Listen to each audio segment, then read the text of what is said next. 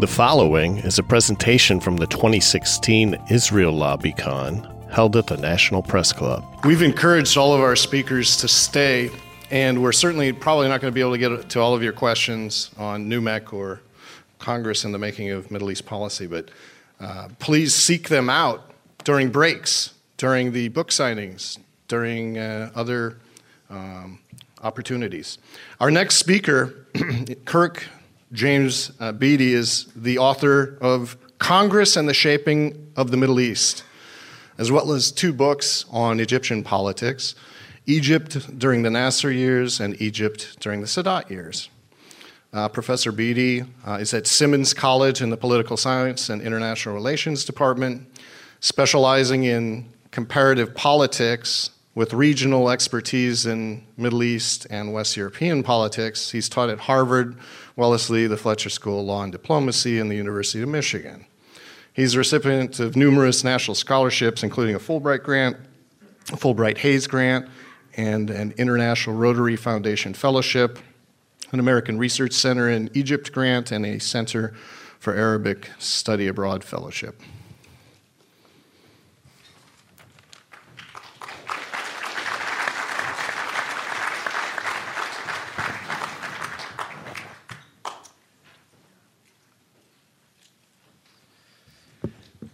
Thank you very much. I'd like to thank the people at uh, I R M E P and the Washington Report for uh, inviting me here. I've uh, uh, benefited uh, tremendously from uh, their work over the years and from the ability to interview some of them uh, for actually the book that I uh, uh, completed not long ago. I am, uh, by formal training, uh, a Middle East specialist, um, and as Grant just said, my first uh, two books were ones that related to Egypt.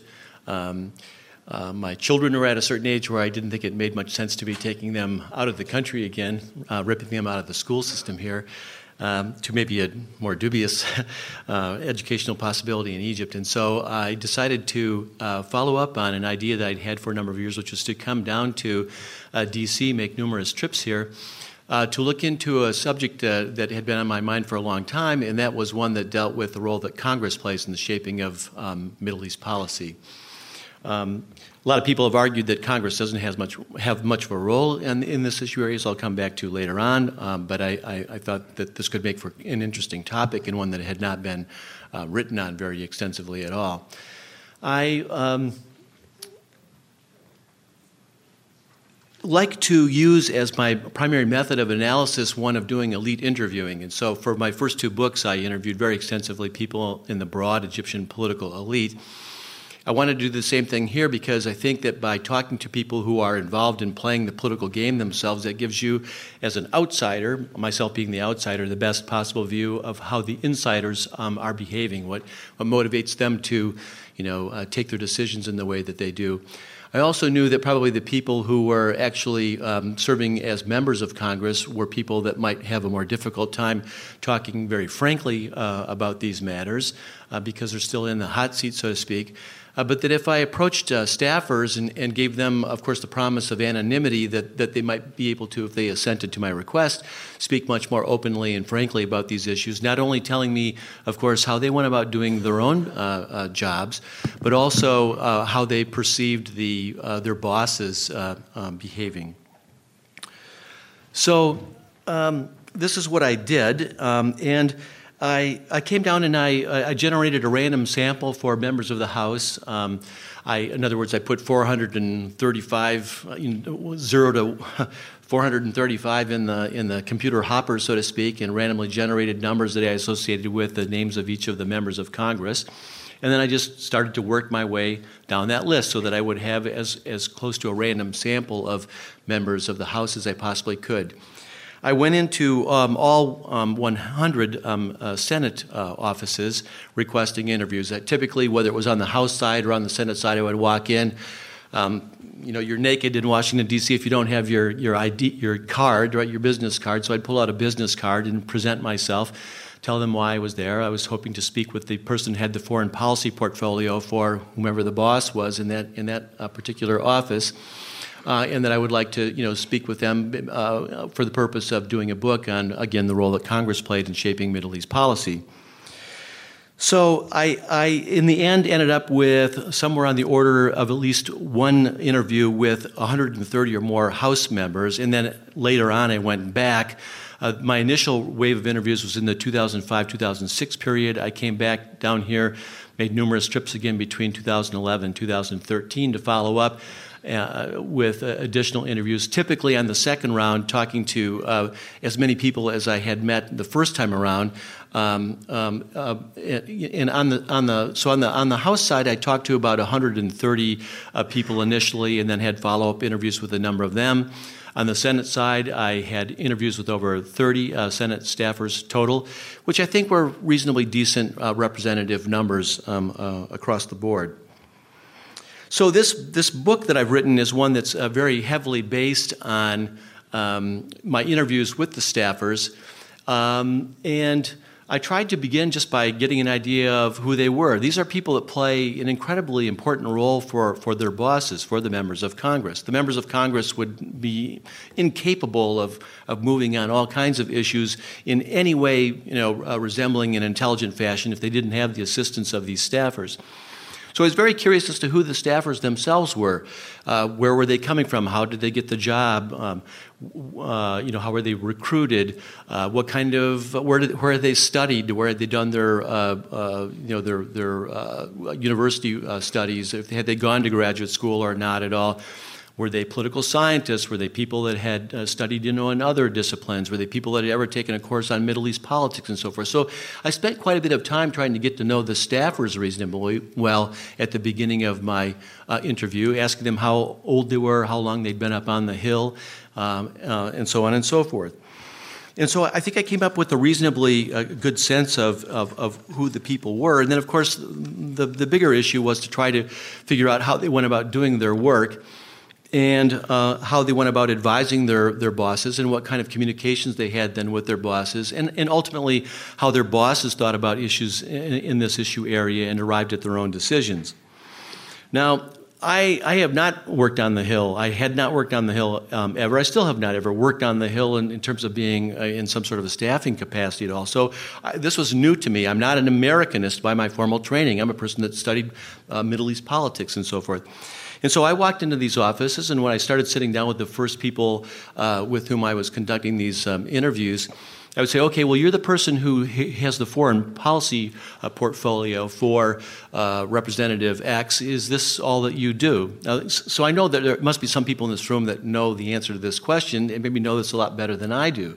But I was, I was stunned because they would say, well, yes, I do foreign policy. Um, I also do defense. I do intelligence. I do Homeland Security, um, I do Veterans Affairs, I do taxation, I do the environment, um, I do immigration issues. Now I think I may be up to about eight or nine enormous portfolios at this point, but usually they went up to about twelve to fourteen different portfolios. This is on the House side. How can any human being possibly be knowledgeable and have expertise in this many different issue areas? It's just it's just humanly impossible. And then these are the these are the individuals that are providing the information to their bosses across this range of uh, issues, and upon whom the bosses are depending to to a considerable extent. The the modal age for my House um, um, uh, interviewees was twenty-three. So they're directly out of school. I, I talk to my students at school now, and I, I say to them, look, at, you know, you're just a couple of years removed from being, you know, highly qualified to, uh, to, to, to go on and be working in a, in, a, in a House office.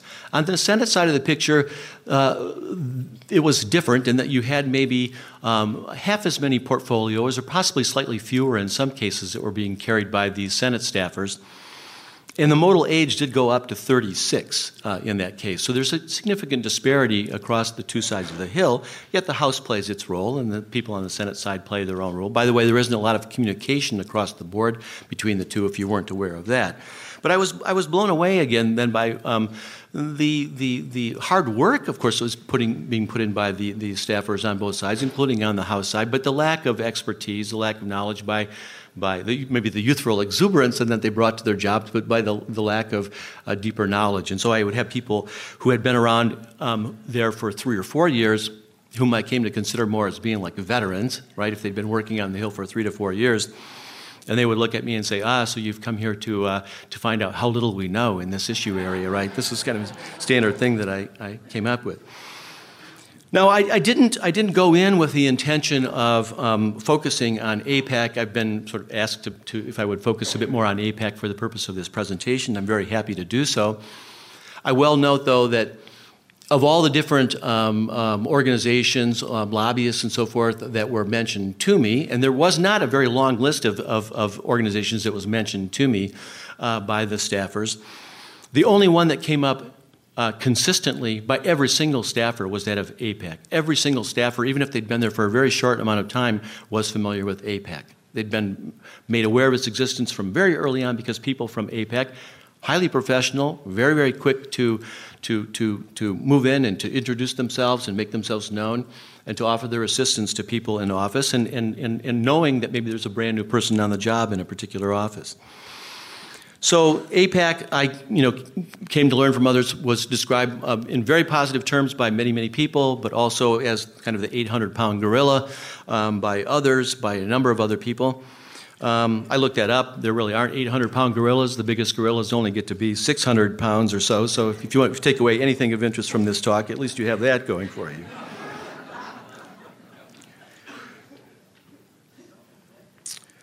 Now, what, um, how does AIPAC go about then currying its uh, influence? I'm, I'm narrowing the focus a bit now. It begins with elections, and it begins very, very early. In fact, it begins before people are even running for Congress per se.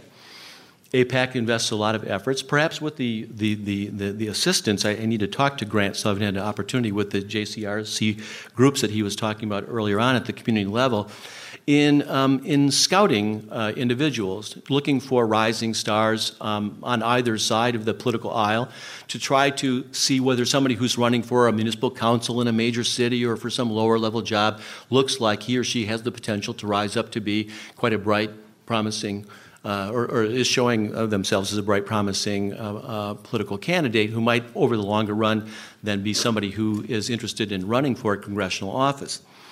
And so from very early on, the vetting process uh, begins, um, even before people are running for Congress. And also opportunities are extended, and this, I think, is going to be spoken about later on by um, Gideon Levy, if I'm not mistaken, in his keynote speech. So I'm not going to go into this in any greater detail now, but opportunities are provided, such as trips to, to Israel.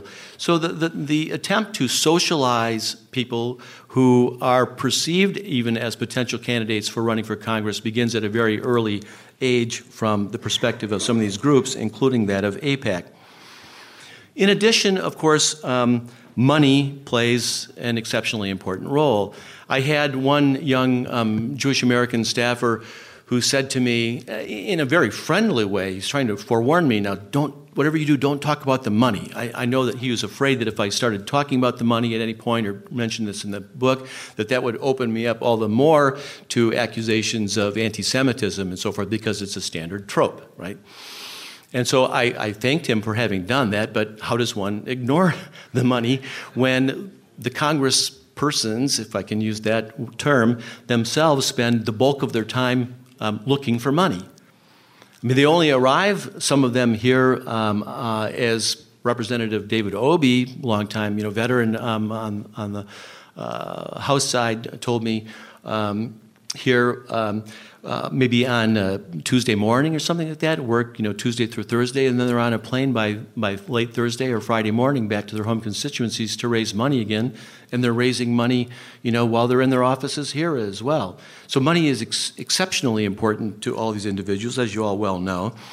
And AIPAC, as a five oh one c four organization, cannot provide direct assistance this way, but they do uh, then arrange for large um, meetings uh, uh, with uh, people that are coming from the particular, uh, from a, usually on a regional basis, and then at these regional meetings, uh, which are fundraising activities for AIPAC, they'll put people um, who are uh, congressional candidates in, in touch with donors at those particular organizations. So this is the way that the AIPAC tends to work these things out.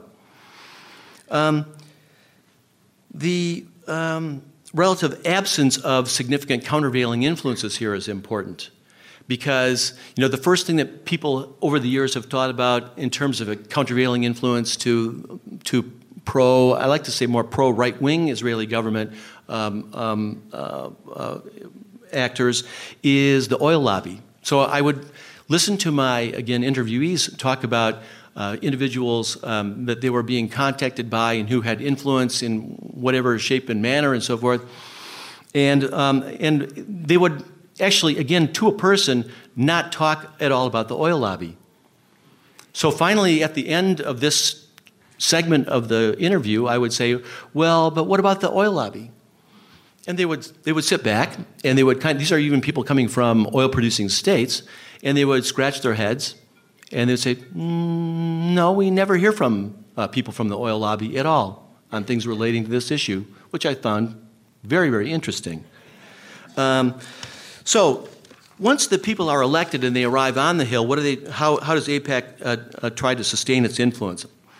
Well, um, numerous uh, measures. First of all, um, they are very active in providing members of Congress with, with um, letters, with the Dear Colleague letters, and with the provision of materials uh, that set um, bills uh, in action. So this is one important uh, factor. I'm going to have to skip through maybe some of these things along the way because I see the clock is, is, is ticking down on me at a ferocious pace. Um, they keep scorecards on, uh, on the way that people vote. They very heavily use and, and, and intelligently have recourse to their own constituents. And so they, people in the op- these offices are much more likely to want to listen to and hear from their own constituents and will respond to constituent concerns than they are to listen to people. people that are coming from the outside. But the, the staffers, again, know of, uh, of, of AIPAC's significance and so forth, and so AIPAC can get its foot in the door in a way that a lot of other um, uh, actors or interest groups and lobbyists are not allowed um, to do so. Um, They go to um, great length then to keep score of how people are voting. They communicate that information back to their to their um, constituents. Constituents call on a regular basis uh, so that they become uh, people that have first name uh, basis contact with the person that holds the foreign policy portfolio, like Kevin's on the line from Cincinnati or whatever, you know, would you take it? And they'll take the call and they'll talk to people that way. Again, this is not a game that is being played with anywhere near the same um, success by any of, of the other uh, lobbyists compared to AIPAC. Another thing, again, and this is what's structural in nature about the way that AIPAC succeeds, is that they know exactly how strapped these staffers are in terms of um, the time that they have allotted to deal with any particular issues. And so for AIPAC to come along and basically deliver talking points and information to them on a silver platter makes life so much uh, easier for them that they're very happy to be on the receiving end of that information. Yet another point um, that's somewhere up there, I'm probably wandering at this point in terms of I can't really kind of read these things very well without putting my glasses on. So anyway, well, the, is that many of the many of the staffers, uh, of course, only last on these jobs for a, a very short number of years. They're only there for one or two or three years, right? They're not being very well paid, and so they know that if they can get a job with the, with lobbyists, for any lobbying firm, then after they've been on the job for, again, a short number of uh, years and have acquired that experience, they can leave the Hill, go to work for a lobbyist, and they can start making three times as much money as they were, at least three times as much money as they were being paid um, as, as a staffer. Now, I want you to think about that a little bit longer because if If your longer-run objective, then, is one of being hired by a lobbyist, I'm now broadening the focus to think about, you know, the implications for the, the influence of other special, special interest groups, then how likely are you to be biting the hand of people that are trying to provide you information for free if you might want to go be employed by, by those people over the longer run? So all these kinds of factors, you know, come into consideration. Um, another thing that's going on then is the one of the foxes being placed in, in, in charge of the chicken uh, coop, so to speak. And so if you have the time, look very carefully to see which individuals um, have served over time as the, um, you know, the, the, the chairs or the ranking members and so forth of the uh, committee and subcommittee on foreign policy and appropriations. And what you'll tend to find in this issue area that we're dis- discussing here um, are people who are coming from what one more conservative or right-wing staffer described to me as dark blue uh, as opposed to light blue, meaning in terms of their commitment to Israel kind of backgrounds. and you'll tend to see people who are coming from, you know, very um, hardcore, dark blue um, um, Jewish American uh, uh, districts in the country, or people that are coming from evangelical backgrounds, or people that are security hawks. And so they tend to be clustered in these committees and subcommittees of foreign policy and appropriations in a way that's, that's very important. Now, let me just try to, to, to wrap things up here. Is Congress's role important? You've had a lot of people along the way who have argued that this, that this is n- not the case. Um, Aaron David Miller has written about this fairly extensively. I imagine a lot of people in the room have heard of him. People on the left, like Noam Chomsky, have written about this, that the lobby doesn't play a very important role. Um, I beg to disagree. The president has tremendous um, power, of course, but it's the Congress, again, over time, that does things like um, sign the bills that provide the three point two billion dollars annually, and now maybe going up to five billion dollars annually in, annually in terms of assistance to, to Israel. And so I like, you know, to, to, to think of this in terms of maybe a, a horse trainer who can butte up, you know, sort of drug uh, a horse so that it performs more marvelously in a in a in a in a race, uh, but that this potentially, you know, injurious over the longer run to the to the to the health of the horse, so to speak. And let me just finish then by saying that um, I, I think, you know, the question is posed: is AIPAC's influence then bad for um, America? Um, And what I learned along the way from the staffers, and really so much of the book is based, again, on these hundreds of interviews that I did with the staffers, um, is that um, you have people who are even Jewish American staffers who are embarrassed by the power of AIPAC. You have many, many other staffers, including Jewish American staffers, who are disgusted by the power of AIPAC. In over thirty years of teaching on this subject, not once ever have I in the classroom ever accused any of the members of Congress or any of the uh, actors in the executive branch of, of, of, of having dual loyalties or of being treasonous. And yet I can tell you that I had interviews with people who are coming from both Republican and Democrat backgrounds who, who told me, again, anonymously, and deferred when I asked them to give me specific names, um, things like insert the name of any other country into the formula, and any member of Congress for their behavior would be accused of treason. So I'll conclude on that note. Thank you.